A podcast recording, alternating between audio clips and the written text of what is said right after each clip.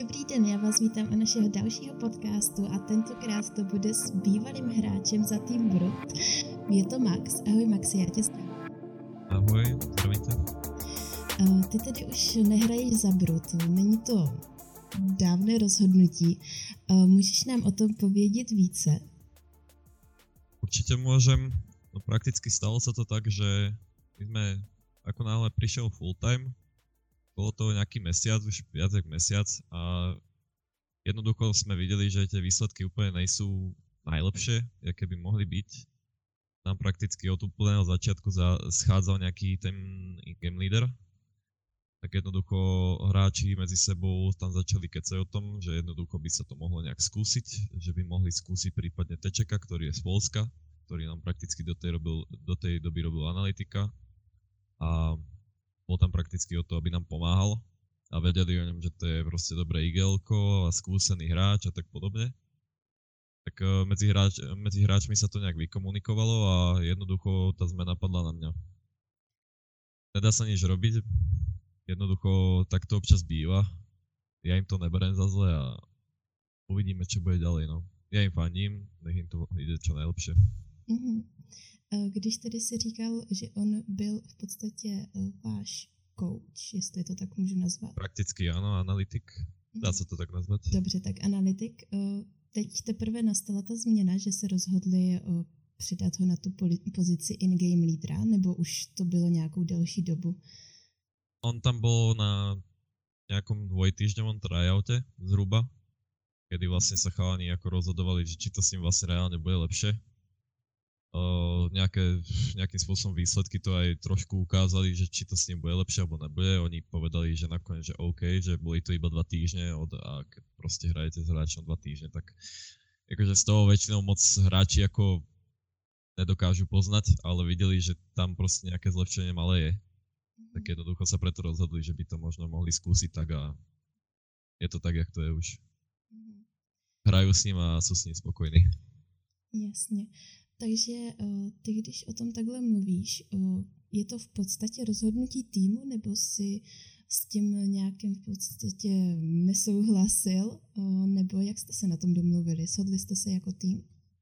Uh, to bolo prakticky hlavne medzi nimi ja som nemal čo na to iné povedať, lebo som proste to rešpektoval, že jednoducho ten tým potreboval už nejakú aj novú energiu do toho týmu. Ja som prakticky v tom týme bol od úplného začiatku. Prežil som vlastne so, so všetkými zostavami, ktoré v tom týme hrali, som prežil všetky veci. A sám som si povedal, že možno to už bude lepšie, že budem potrebovať spoznať nových ľudí a nové tváre a, a tak podobne. Mhm. Takže prakticky sa povedalo, že jednoducho už som tam najdlhšie a že by to chcelo niečo nové skúsiť. A dopadlo to tak, no. Mm-hmm. No hard feelings, jednoducho padlo to medzi nimi. A ja som nemal čo iné povedať, jak dobre, že, že to berem, takže asi tak nejak. Ty jsi tedy zmínil, že jsi v tom týmu byl dva roky. Ano. Nebylo tam třeba nějaké to jiné řešení, že by z toho týmu odešel někdo jiný? Přeci jen říká se, že spolu musí hráči hrát dostatečně dlouho a ty si tam byl nejdéle. Nemohlo to rozhodnutí padnout na někoho z těch řad hráčů, kteří se tam teprve naskytli nedávno? Uh, určite mohlo, ale vzhľadom k tomu, že tam sa videli určité potenciály v tých hráčoch, tak uh, jednoducho to vyšlo na mňa. Ja sa priznám na rovinu, že ja som v tej dobe nemal ani najlepšie obdobie, lebo my sme jednoducho skúšali hociaké variácie na mapách a prakticky to bolo, bolo tak, že to väčšinou vyšlo na mňa, že som hral niečo úplne nové a skorej, než som si na to dokázal zvyknúť, tak už sa to instantne switchovalo zase späť nejak a jednoducho nebolo to vôbec komfortné, či už pre mňa, tak to nebolo komfortné ani pre ostatných hráčov a jednoducho človek si na to musí zvyknúť, takisto jak keď ide do nejakej novej práce človek, tak si musí zvykať aj hráč na nové pozície na mapách. A moc mi to nesadlo a v danom, v danom období jednoducho to padlo na mňa, že, že nehrajem podľa nejakých ich ideálnych predstav a, a tak no. Mm-hmm. Když se tě tedy zeptám i na ty hráče, měnila se ta sestava. Vy jste se změnou té sestavy začali o, před Mečero, kdy od vás odešel Lekr. Myslíš, Aha. že to mělo o, na vaše výsledky, třeba na to Mečero nějaký vliv? Ono to nemalo podľa mňa ani tak výsledok na Mečero, na to vplyv, pretože ono to malo hlavne vplyv na výsledky insta po tom, čo vlastne Lekr leftol. A to z toho dôvodu jednoducho, že Lekr bol odjak živa igl a my sme to v živote nikto nerobili. A teraz sme boli vlastne v takom štádiu, že čo spraviť. Tak sme sa nejak medzi chalanmi dohodli, že jednoducho sa to pokúsim nejak lidovať ja, ale ako tam bolo vidno, že jednoducho fakt nejsem v tom skúsený ani ja, ani oni a prakticky sme, sme to nejak vlastne pošepili tým spôsobom, že sme, že sme si pomáhali navzájom. A raz som to bol ja, čo niečo zakolo, raz to bol Aid, potom to raz bol Kapsen, primárne my traja. A prakticky potom to nejak z toho kolo vzýšlo, no. Takže ono to vlastne prvé mesiace to bolo veľmi náročné, lebo proste sa človek musel adaptovať zase na nové veci, musel viacej premýšľať nad tým, že čo zakoluje, aby to kolo nejaký zmysel fakt malo ale myslím si, že po tých pár mesiacoch, čo sme následne potom hrali s Crazym, už sa nejak tie výsledky zase prakticky ustálili a sme sa dokázali už aj kvalifikovať na SLO. Že sme sa vlastne, nedo, ne, predtým než nám leftol Lekro, tak sme sa nedokázali kvalifikovať vlastne ani na Kuligu, mhm. ktorú sme hrali s Tečkom a na 4Games, pretože to sme vlastne celé odohrali v mixe. Ale všetko zlé je na niečo dobré a aspoň teraz je z toho týmu to, čo teraz je. No. To rozhodně. Ty tedy si říkal, že si dříve nebyl in-game leader. A jak vnímáš tyto pozici? No, sedla ti, nebo jak, jak to máš z tvýho vlastního pocitu? Budeš v tom dále pokračovat?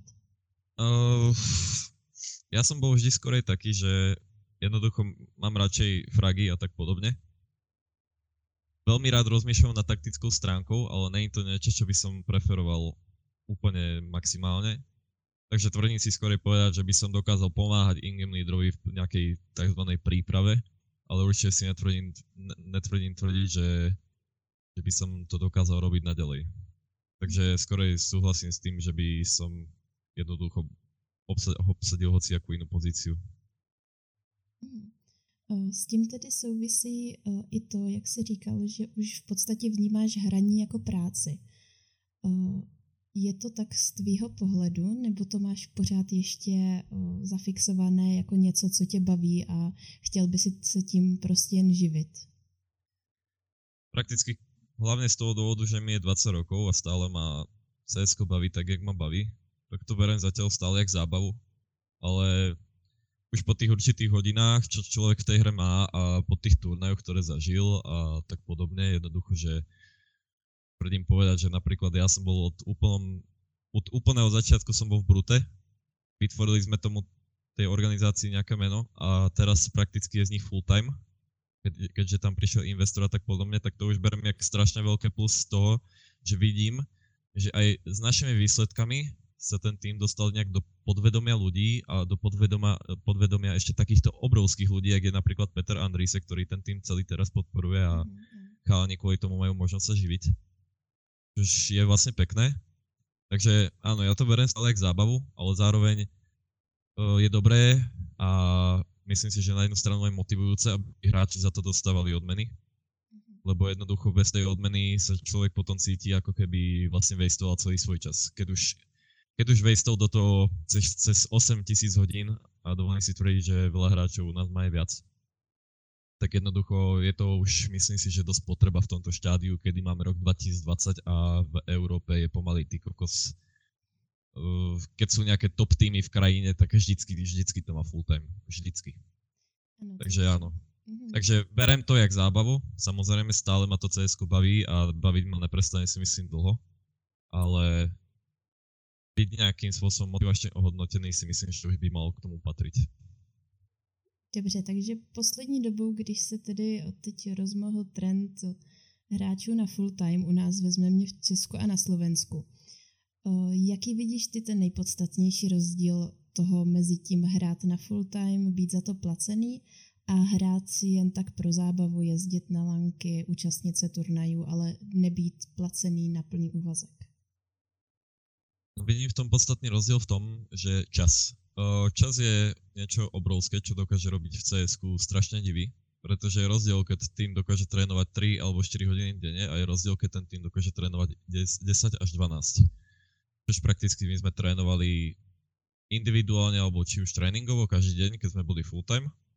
Takže hlavný rozdiel je v tom a druhá vec je to, že sú profesionálne zmluvy a v tých zmluvách je samozrejme napísané, sú tam napísané veci, ktoré majú profesionálni športovci a není prakticky už talánka len o tom, že tam sa kvalifikujeme a ide, ideme sa tam ožrať a ideme to skúsiť vyhrať, ale je to už viacej o takom, o takej sebareflexii, že jednoducho chceme to vyhrať, pretože reprezentujeme nejaký tým a pretože chceme, aby ľudia boli na nás hrdí a tak podobne.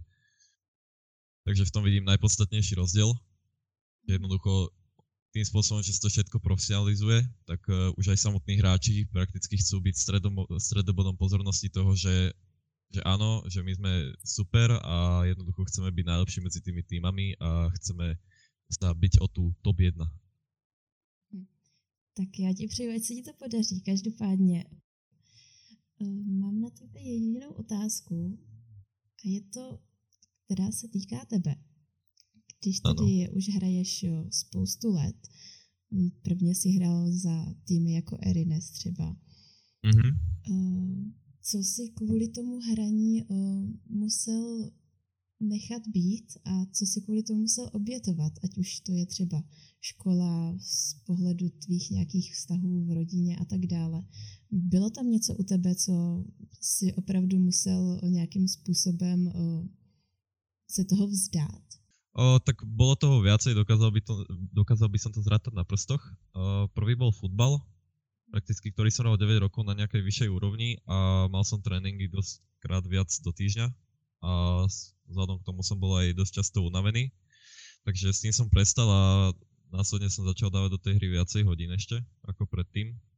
Čo sa týče nejakých rodinných vzťahov, tak samozrejme aj tam boli určité problémy, lebo zase, zase sa to switchlo z niečoho, že som bol úplne, že úplne normálny chalan a zrazu som začal byť chalan, ktorý proste viacej času traví za, počít- za počítačom jak vonku mm-hmm. a rodičia v tom nevideli úplne najlepšiu vec a ne, nechápali tomu, že čo vlastne reálne robím, mysleli si, že vlastne iba wasting čas a ja som sa snažil byť e, iba len jednoducho lepší v hre, ktorá nejaký, nejakú budúcnosť alebo zmysel má. Uh, čo ešte ďalej? Uh, samozrejme som niečo obetoval aj do školy. Nakoľko som nebol nejaký extra zlý študent, tak uh, sa to prejavovalo aj na mojich známkach, ktoré neboli síce úplne najhoršie, ale verím tomu, že keby dokážem dávať viacej času do tej školy, tak úplne v pohode mám ešte o dosť lepšie známky, ale tak kto sa, kto sa v tejto dobe o známky nejak extra stará, tak to fakt už neviem, pretože na tých úplne jak extra nezáleží. Samozrejme nechcem tým povedať, aby ľudia teraz začali srať na školu a chodiť domov so štvorkami od vrchu po spodok, ale uh, zachovať si, treba si zachovať nejakú svoju líniu, ktorá prípada človekovi OK a úplne to stačí. V živote sa aj tak na to zamestnávateľ nejak, nejakej budúcnosti pozerať nebude. Takže ma to vlastne nejak ani ne, extra nemrzí, ale áno, hlavne, hlavne to bola, bol, bol to šport, bola to rodina, čo sa týče nejakých medziludských vzťahov a bola to škola. To boli asi najhlavnejšie veci. OK. Ty jsi tedy zmínil tu rodinu. Když se tě na to zeptají teď, nebo když o tom doma mluvíte, jak jim to vysvětluješ, nebo jak jsi jim to vysvětloval i dříve, že teda hraješ celý dny? Uh, no, ono to je doteraz nejakým spôsobom zložité, keďže ja mám rodičov, ktorí úplne tomu nerozumejú, nechcú tomu rozumieť a v živote tomu neporozumia.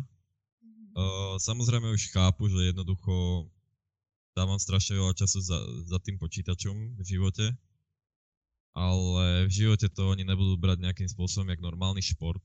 Vedia, že to je kolektívny šport, že jednoducho potrebujem tam uh, komunikovať s ľuďmi, potrebujem tam spolupracovať, musíme proste vytvárať veci spolu a tak podobne.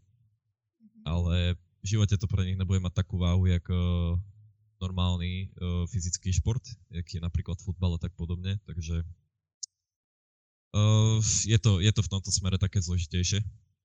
Ale jakmile som prakticky začal vyhrávať nejaké prvé turnaje, a to, to hovorím každému, kto by chcel byť nejakým spôsobom dobrý v cs a nepodporujú ich rodičia. Ak, ako náhle začnete nosiť domov peniaze, a napríklad medaile alebo niečo podobné, a uvidia rodičia, že napríklad uh, si dokážete z toho ušporiť nejaké proste peniaze do školy, alebo ja neviem, na, na raňajky, alebo ja neviem, na obed, že nebudú do, do vás musieť dávať stále peniaze ohľadom jedla a tak, tak uh, si to aj začnú na jednu stranu vážiť a nejakým spôsobom pochopia, že ste možno aj sebe, sebe, sebastačný tým, že, že čo robíte. Takže odporúčam, no, jednoducho každému nech hraje čo najviac, nech sa zúčastňuje turnajov, nech sa zúčastňuje laniek a jednoducho rodičia to časom pochopia. Len musíte byť v tom úspešný. Ono to je tak vždycky. Keď nie ste úspešní, tak nemáte podporu. Keď začnete byť úspešní, tak už podporu máte. To je určitě dobrá motivace pro ty, kteří mají právě takovéto problémy doma a mají rádi hraní. Mm-hmm.